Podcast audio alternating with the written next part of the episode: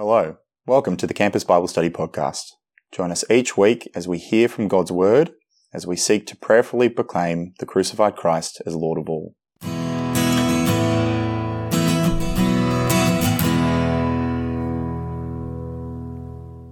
Reliable source. You see, long before Aristotle in the 400 BC was even examining the nature of wisdom, God revealed to his king, a guy called Solomon, about wisdom. From Proverbs chapter 9 and verse 10, God says, The fear of the Lord, that's him, is the beginning of wisdom. The knowledge of the Holy One, one is insight. You see, worshipping God rather than ourselves or anything else is the key to wisdom and insight. But that's not to say that we can't or shouldn't look anywhere else. Uh, interestingly, I'm not sure if you know, the great reformer John Calvin, he famously starts his Institutes of the Christian Religion in this way. He says, Our wisdom, insofar as it ought to be deemed true and solid wisdom, consists almost entirely of two parts the knowledge of God and the knowledge of ourselves. Knowing ourselves is necessary, but it must be explored and, in fact, it can only truly be attained when considered in relation to God. And so, a little bit further on, Calvin writes, It is evident that man never attains to a true self knowledge until he has previously contemplated the face of God and come, and come down after such contemplation to look into himself. I'm not sure why we got a bit stretched out, but we did. You see what he's saying? You cannot truly know yourself without knowing the God who made you, the God who even made you in his own image. The place where we look to God is as he's revealed himself to us, as he speaks to us through the pages of the Bible that we have such great access to. And as we read these words, God reveals who you are, who I am. So, are you ready to hear who God says we truly are? Uh, now, if you're new with us, you might find it a bit strange that we've leapt into this chapter in a, a letter. But basically, we're reading a letter that one of God's authorized representatives wrote to a young church in this place called Corinth. Interestingly, just across the water from that place, Delphi, where the temple to Apollo was. You see, this letter was written in about the 50s AD. It's a time when that temple was still standing, when people would gather there to know themselves. This was the, well, the context that the letter was written in, and it's the context that we find ourselves in. But strangely, this chapter, I'm not sure if you noticed, is about how the Corinthians didn't know themselves as they should have. And perhaps how we don't know ourselves either. Six times in this chapter, there's this phrase Paul asks rhetorically, Do you not know? There's this kind of repeated expectation that they should know what is right, but they've forgotten it or they've missed it. Uh, basically, I think they clump together. The first three are about knowing what is right, and the second three are about knowing your bodies. So if you've got a Bible open, that would be great. We're point to, Don't you know what is right? And the presenting issue is described in verse 1. When one of you has a grievance against another, does he dare go to law before the unrighteous instead of the saints? Uh, this continues on from the end of chapter 5. That's kind of the way letters work. Chapter 6 follows chapter 5. But if you were here with us a couple of weeks ago, chapter 5 ended with the kind of rebuke that they were you know, struggling to discern what was right and wrong amongst God's people. Now it seems they're struggling to judge or decide these internal conflicts. And Paul says the courts aren't the answer. Uh, now, this isn't a, you know, a blanket condemnation of lawyers if you're studying law or, or of the judicial system as a whole. You know, there are times when the courts are necessary, uh, where the judicial system is a good provision to restrain and to deal with evil. But in the Corinthian situation, and I'm going to suggest it extends to us too, well beyond their context, the Christian brothers and sisters, well, they were uniquely qualified to deal with disputes amongst their own brothers and sisters. So if we unpack this together, uh, the first two do you not know phrases, they're there in verses 2 and 3. Uh, have a look, Paul's reminding them and us that Christians actually have a significant judicial role. Verse 2. Or do you not know that the saints will judge the world? And if the world is to be judged by you, uh, are you incompetent to try trivial cases? Do you not know that you will judge angels, so that we are to judge angels? How much more then matters pertaining to this life? Uh, you may recall that the saints, we've seen it a few times in this letter, it doesn't refer to some elite class of Christians, it's all of God's people. And so that means if you're a Christian, do you know that you're going to judge the world? Even judge angels? Now, if you've been with us for a few weeks, that probably sounds a little unexpected. Uh, chapter 5 ended with Paul saying that Christians shouldn't judge people outside the church. So, what's going on? Well, just like a good joke, the key is timing. Uh, chapter 5 describes what happens now. We shouldn't expect those who reject the Lord Jesus to follow his ways, even if that would be really good for them. But now, chapter 6 describes the future the time when Christ will return, the dead will be raised, and the whole world will be judged based on how they've responded to God and his revelation of himself. And we even read in 2 Peter 2 and Jude that on that day the rebellious angels are going to be judged. They're being kept in chains until that final day when justice will fall. This is the future day when all Christians are going to judge the world and angels. And so Paul says if this judgment has been entrusted to us, well, it should be no problem for us to deal with some minor disputes amongst God's people now. The logic seems to hold. My question is well, how should they and how should we have known that we're going to judge the world? Did you know that? Here's a chance for you to say hi to those around you. Uh, a fun question for you to ponder. If you're stuck, try Daniel chapter 7, verses 9 to 22. Just skim through quickly. But how are we supposed to know that we're going to judge the world? Enjoy a quick chat.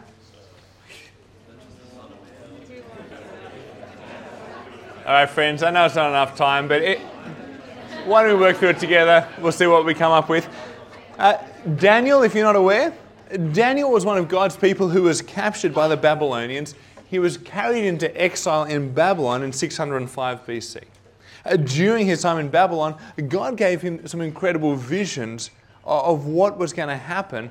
And one of those visions God gave him was about great beasts devouring and conquering. Uh, that's what you just read about in, or skimmed through in Daniel chapter 7. Uh, in the midst of this, God's throne room, it, throne is placed. Have a look. So, uh, from chapter 7 and verse 10, verse 9, as I looked, thrones were placed, and the Ancient of Days, that's God, took his seat. His clothing was white as snow, and the hair of his head like pure wool. His throne was fiery flames, its wheels were burning fire. It's a pretty impressive scene. A stream of fire issued and came out from before him. A thousand thousand served him, and ten thousand times ten thousand stood before him. The court sat in judgment, and the books were opened. It's a pretty majestic scene of God's judgment in the midst of some pretty impressive chaos. Then the great beast was killed, and the power of the other beast was vanquished. No opposition, no conquest. God rules.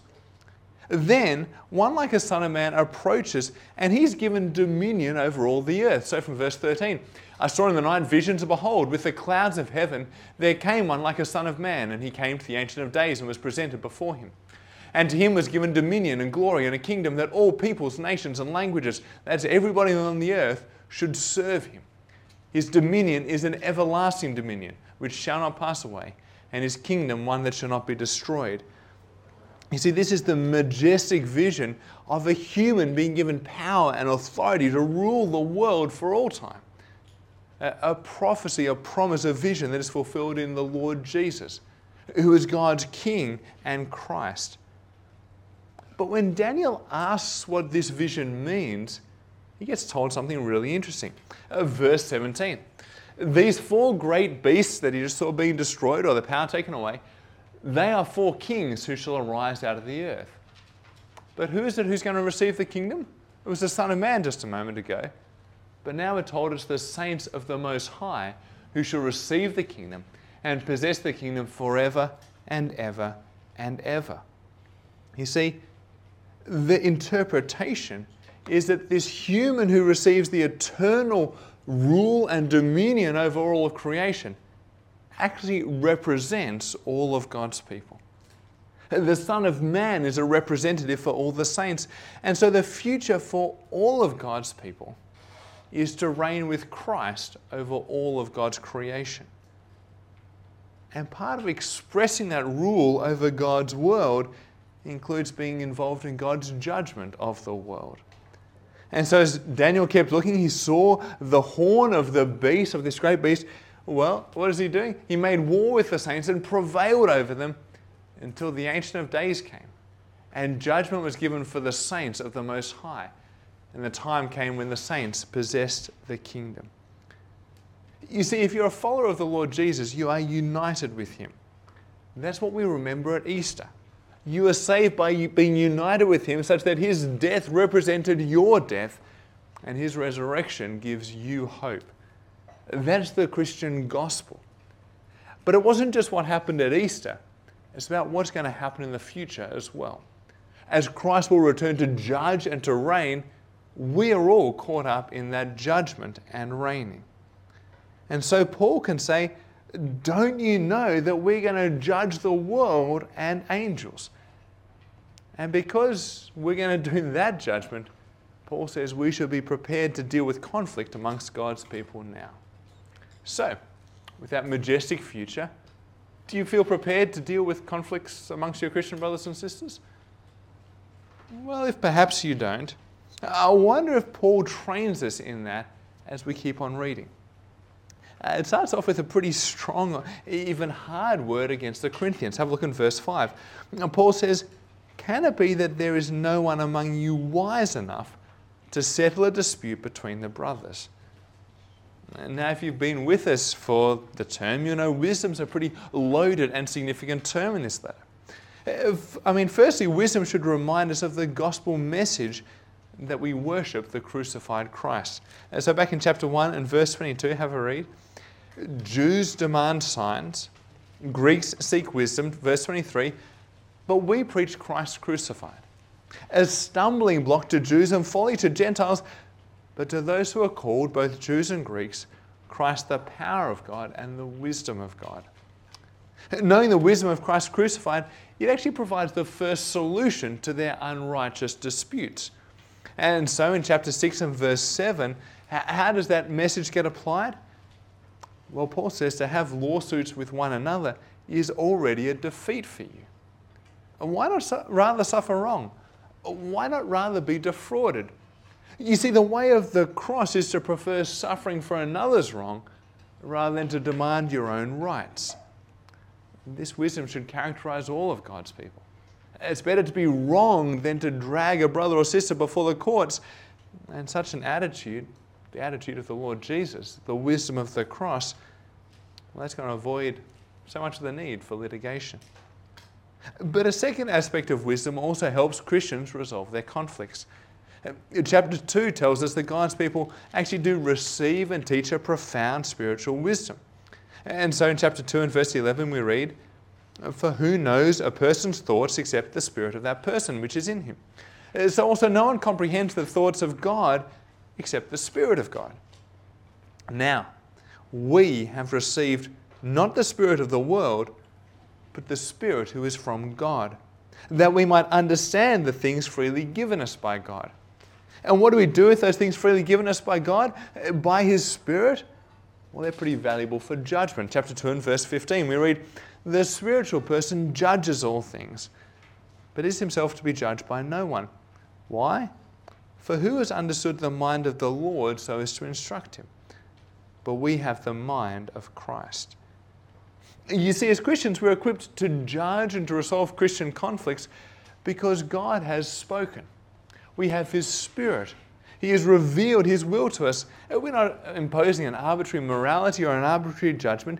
Instead, we, we shine God's light on the situation. We open God's word and bring it to bear on the situation. After all, what other truth are we seeking to enact when we bring about God's judgment? So the question is do we know God's word and are we willing to submit to Him? Because it seems like the Corinthians were struggling with this.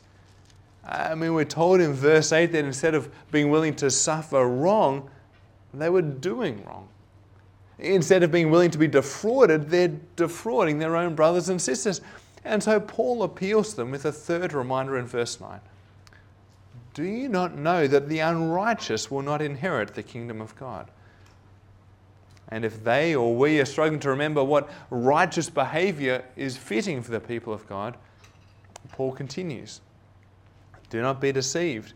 And neither the sexually immoral, nor idolaters, nor adulterers, nor men who practice homosexuality, nor thieves, nor the greedy, nor drunkards, nor revilers, nor swindlers will inherit the kingdom of God. Do you see how God's gospel word, gospel wisdom, it gives us all that we need to deal with Christian conflict? Like Christ, we should be willing to suffer rather than demand rights. And with the Spirit of God, we have the wisdom to not just know what is right, but to decide what is right. So if you're a Christian, do you know who you are? You're a judge. And that means that you have responsibility to uphold and to live out what God says is right. And not just for yourself, but in community with God's people. But again, maybe in living this out, the Corinthians have forgotten some pretty important truths about who they are. So we're at point three don't you know about your bodies? As we read through this letter, it can sound a bit like Paul's just addressing issue after issue for these Corinthian saints. Uh, verse 12 seems to bring up another one. They, they seem to have this principle of freedom that they're living out. All things are lawful for me. And if you're a Christian, you may well agree with that principle. I mean, after all, the requirements of the law have been fulfilled in Jesus Christ. We are no longer under law, but under grace. But Paul then adds some pretty significant qualifications. Only do what is helpful. Uh, only do what doesn't harm or, or hinder that freedom. But then he goes on to talk about food and stomachs in verse 13. A question for you to ponder and to consider together. What does freedom have to do with food and stomachs? Verses 12 and 13, enjoy a chat.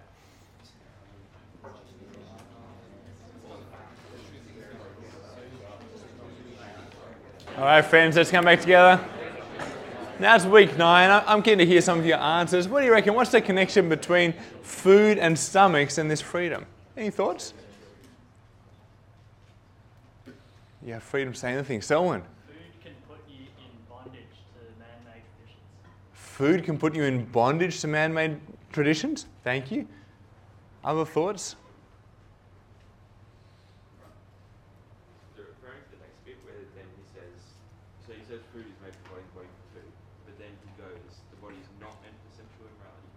So there's some things that should go together and other things that shouldn't.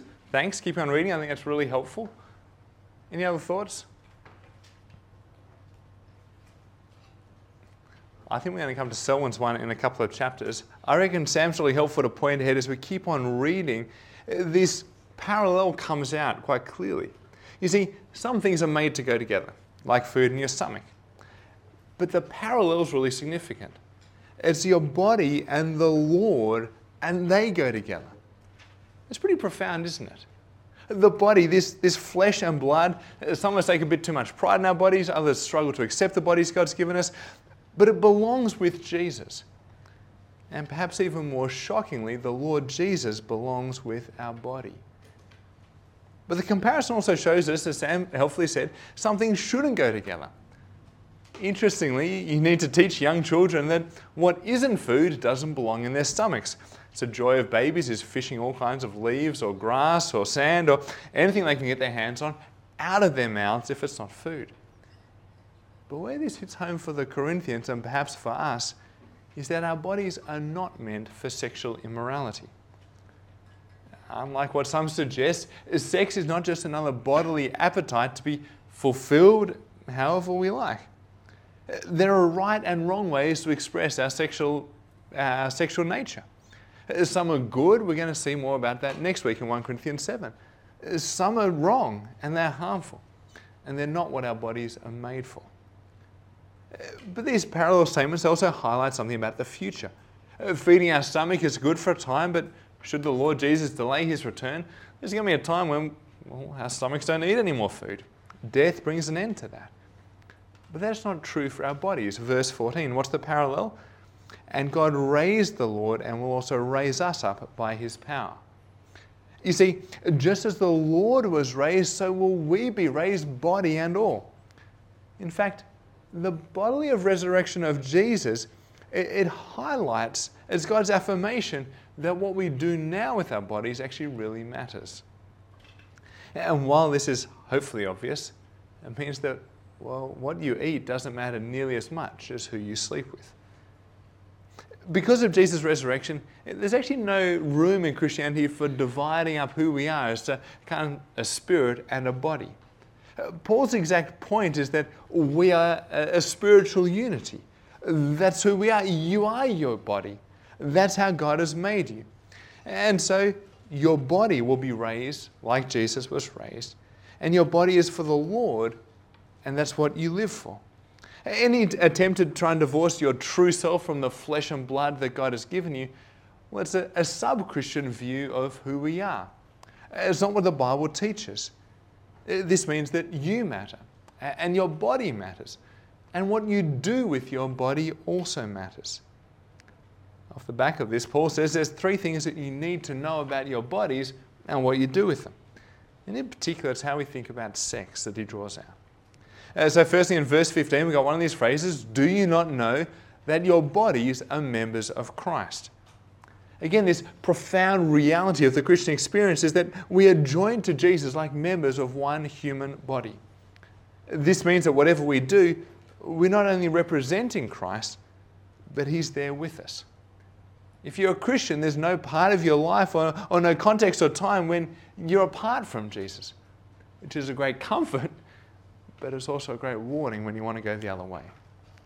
Your identity is so bound up in Jesus that you are permanently and pervasively connected to Him. And what you do affects more than just you.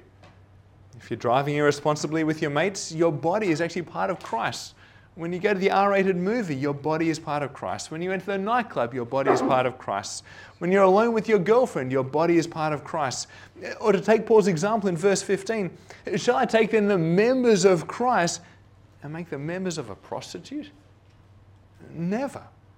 The idea is utterly abhorrent when you understand who you are. That must change what you do with your body. Because if you're a Christian, your body is a member of Jesus' body. Second, in verse 16, we're reminded, or do you not know again, that he who is joined to a prostitute becomes one body with her. Uh, again, this is what we learned back in Genesis 2:24. This beautiful picture of marriage where one man and one woman are united together in marriage for life. The two will become one flesh. And while it's wonderful in marriage to join yourself to others who are not your wife in this way, or your husband, well, it is not an option for God's people. Because regardless of whether you're single or married, you're taken. That's what verse 17 is saying, isn't it? But he who is joined to the Lord, it's the same language, becomes one spirit with him. Uh, paralleling the, the union of flesh that sex creates, Paul says there's a profound spiritual union that believers have with Jesus by faith. We share in Christ's spirit, and so we are united to him. And now our deceptive hearts may hear this and think, okay, if it's sex that unites one man and one woman together, and if that's off limits to Christians, well, how far can I go in pursuing other forms of physical intimacy whilst avoiding sex? But did you notice in verse 18, Paul asks a different how far can you go question? He's thinking the opposite direction. How far can you go? Flee sexual immorality. I'm not sure if you've ever played the game down the beach. We used to enjoy it with kids. Our kids enjoy it now. We kind of run down to the water's edge as the wave is coming. You try and run away before the wave catches you. The challenge is kind of how close can you get without getting wet? Sometimes this seems to be our attitude towards sexual immorality. How close can you get without crossing the line? But just like playing at the beach, you invariably get wet when you play that game. You cross boundaries that are unhelpful and sinful. They hurt you and they hurt others. Unlike the beach, the bedroom is no place to play the how close can you get game. Christians should not think about sex and purity in this way. Instead, it seems Paul says we should probably think something more like this when it comes to sexual immorality. Uh, even if you're a dog person, if you see this fully grown German shepherd, teeth gnarled or you know, growling, barking, running towards you, you don't go, how close can I get to pat this little puppy? you run the opposite direction, you flee. And Paul says that's the kind of how far you should have in mind when it comes to sexual immorality. If you know who you are as a Christian, Paul says this is the mindset we should have. Uh, but what might it look like? Uh, to reassure you, I don't think Paul actually thinks if you see or happen to be sitting next to someone of the opposite sex, you should flee right now. That's not the idea that he encourages. Uh, I wonder if instead it's helpful to think in terms of arousal or, or even intent. Uh, fleeing sexual immorality probably means it's going to be helpful for you to avoid things that cause sexual arousal uh, or that seek to sexually arouse others. Now, this looks different for each person and each different context, so can I encourage you to be honest with yourself, uh, to ask serious questions of yourself? And some of those questions that might be helpful to consider is do you need to change what kind of things you watch or listen to or scroll through because it arouses you sexually? Uh, we talked about porn a couple of weeks ago. That's definitely out, it's quite clear. But with the sexualization of all the media we consume, are there other things that would be more helpful for you to avoid out of purity? Uh, or are there different contexts or, or situations which you find unhelpful? Perhaps even the gym or the pool uh, or the beach or dancing or going out. And on. Are there different things that would be better for you to change the way you engage with them or to avoid for the sake of your purity? Even the stuff that you wear, whether as a guy or a girl, that is going to actually help others to not be aroused around you? How can you be thoughtful of fleeing sexual immorality? Or if you're in a relationship, what boundaries will you set up around touch or physical intimacy, uh, around the time that you spend together in order to protect each other and honor each other and honor the God whose body you're united to? And will you commit to never being alone in a private setting? Flee sexual immorality. Now I get that I sound more conservative than your grandma and probably more outdated than those cassette tapes that your parents have in the garage, but I'm okay with that. Because what God says is actually profoundly for our good, and we will look weird and radically different from the world around us because God encourages us, more than that, He commands us to flee sexual immorality while the world around us wants to flee towards it. Will you look weird and run the other way? Because along with being united to Christ, the other reason why Christians should flee sexual immorality comes in verse 18. Uh, Paul says that every other sin a person commits is outside the body, but the sexually immoral person sins against his own body. Now, what does that mean? You know, this is another chance for you to have a fun chat together. What do you reckon? Uh, what does verse 18 mean about sin outside or against his own body? Last chance, 30 seconds. Enjoy the chat. All right, friends, let's come together and finish things off. I was keen to hear some answers, but so you can go off and enjoy the next class, we'll plow on. Uh, it's interesting because all, all kinds of different sin affects our bodies in different ways, doesn't it? You get drunk, it has an effect on you. You're greed and you eat too much food, it has an effect on you, as well as in countless other ways. I was talking with a friend the other day at church who was converted in, later in life after heavy drinking and heavy drug usage. He goes, My body is bearing the scars of the life that I lived. See, so many sins affect our body. So, what does Paul mean here? Well, I wonder if it's what he's just talked about in the particular way that sex joins us to others. It affects our bodies in well, such a profound and intimate way. And he says, Your body, if you know yourself, you're connected to the Lord Jesus. You're not right or able or free to bind yourself to others in that way. Uh, the question, well, it's an interesting phrase, but Paul's point is clear, isn't it? This kind of behavior does not belong amongst God's people. And so that brings us to his third and final, do you not know statement. It comes down in verse 19, and it's a reminder about our bodies again. Do you not know that your temple, your body is a temple of the Holy Spirit within you, whom you have from God? Again, it's another aspect of this deep and profound connection, this radical new identity for our bodies, about how we're united with God. Uh, but here the, the image seems to go even a little bit further. Uh, you may remember that for Israel, the temple was the place where God dwelt amongst his people. In chapter 3, a little while ago, we saw that in verse 16, uh, Paul says that the church, when it comes together, is a temple of God's Spirit dwelling within them. But now that goes further still and says each individual believer, their body is like a temple where God dwells in them by His Spirit. And that means that just in those other cases, what, ha- what you do with your body really matters. What's the implication? Well, at the end of verse 20, we must glorify God in our bodies. That's the purpose of our life and God's Spirit dwelling within us. And that brings us to point four as we try and pull these threads together be yourself. Now, as we've seen, there's this desire and a value in knowing ourselves, in knowing who we are. That's not some kind of detached inward quest to be done, in, but it's actually to be done in relation to God if we're going to truly know ourselves. He's the one who made us. He knows us better than we even know ourselves. Uh, but in this chapter, we've learned some pretty deep things about God's people. Things that you may have forgotten or may not have known. Uh, firstly, we ought to know what is right, and that knowledge of what is right is found in the wisdom of the gospel and in God's spirit filled word. We are going to share in Christ's judgment of the world, and so now we should be willing to deal with the disputes amongst God's people.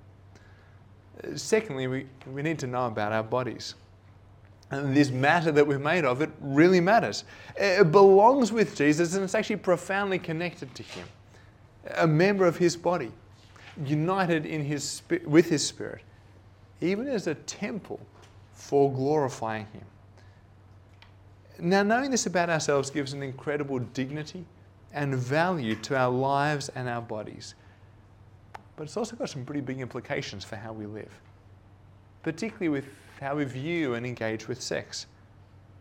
And while there's some things which have been pretty clear, I know that we've gone pretty quickly over some big ideas. And so if we maybe slow down a little bit, I want to tell you about laser tag. I'm not sure if you enjoy laser tag. Uh, a few weeks ago, I got to go with laser tag uh, to, with my family for celebrating a friend's eighth birthday. We played some laser tag. It's kind of fun, creeping around, shooting each other. Uh, but every now and then you just kind of have your vest go off saying you've been shot and you've got no idea where it came from. Now, it's kind of inconsequential in the game. You wait 20 seconds, you get back into it. But it was a sobering reminder that if you're playing for keeps, you could be gone without really knowing about it. Now, when we read the Bible, don't think of it like laser tag. Uh, it's actually more like the live fire exercise. The goal is not to kill anyone, be very clear about that. The goal is not to kill anyone. But we're talking about real lives, real situations, real people. As we talk about these ideas, it's not some theoretical ideas for you to write notes about and to walk out of here. God is talking to us, and in a way that can be pretty deep and penetrating.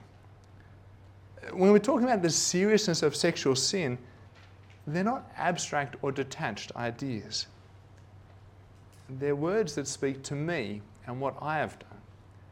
And I take it they speak to you and what you have done, and perhaps even what you're doing or struggling with at the moment. I don't want us just to run along like we're playing laser tag, but we need to feel the gravity and the weight of what God is saying. It may well raise questions for us about feelings of guilt, of acceptance, of forgiveness, doubts about your place in God's kingdom. I mean, as we read through that list before, it might have felt like we're trying to play bingo as you kind of go, there's this and this and this that I'm struggling with. Do I belong here? What can I do about these things? Well, can I encourage you that God already knows about it and He's already done something about it? We skipped over verse 11 as we read through, but go back and have a look there now because just as Paul goes through this list of the behavior that does not belong amongst God's people, have a look at what he says. We need to hear his verdict as he is the chief judge. Some of you were these people. It was true for them, and I'm sure it is also true for us. But do you see the profound change? You were washed, cleansed of all that you've ever thought, said, done, or experienced. You were sanctified. That means made holy, fit for a relationship with God, made appropriate for His purposes, able to have God's Spirit dwelling within you. And you were justified, declared to be righteous no longer with a cloud of sin and guilt over your head, but a clean slate.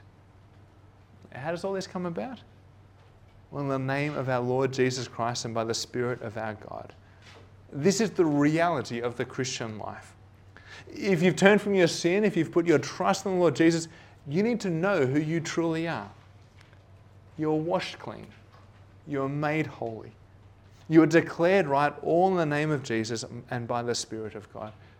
You belong here. And everything else has been dealt with. And that's who you truly are. You see the same truth in the end of verse 19. You are not your own. You were bought with a, Christ, with, with a price. That wonderful and profound cleansing and transformation, it was free for us, but it cost Jesus his life. And so, what is that left for us to do? Well, if you know yourself in Christ, just be yourself and glorify God in your body. But if you don't know Christ, well, you need to come and find yourself in Him. Let's pray. Heavenly Father, thank you that you show us who we are. Apart from you, uh, we are desperately in need of a Savior. But as we come to you, you wash us clean. You make us holy. You declare us right, fit to relate to you and to enjoy the best life in your world. Father, we pray that we may be who you made us to be and so glorify you in our bodies. And we ask this for Jesus' sake. Amen. Thanks for tuning in this week to the Campus Bible Study podcast. Make sure that you're subscribed on your regular podcasting app. And why don't you check us out on Facebook, YouTube, or visit our website at campusbiblestudy.org.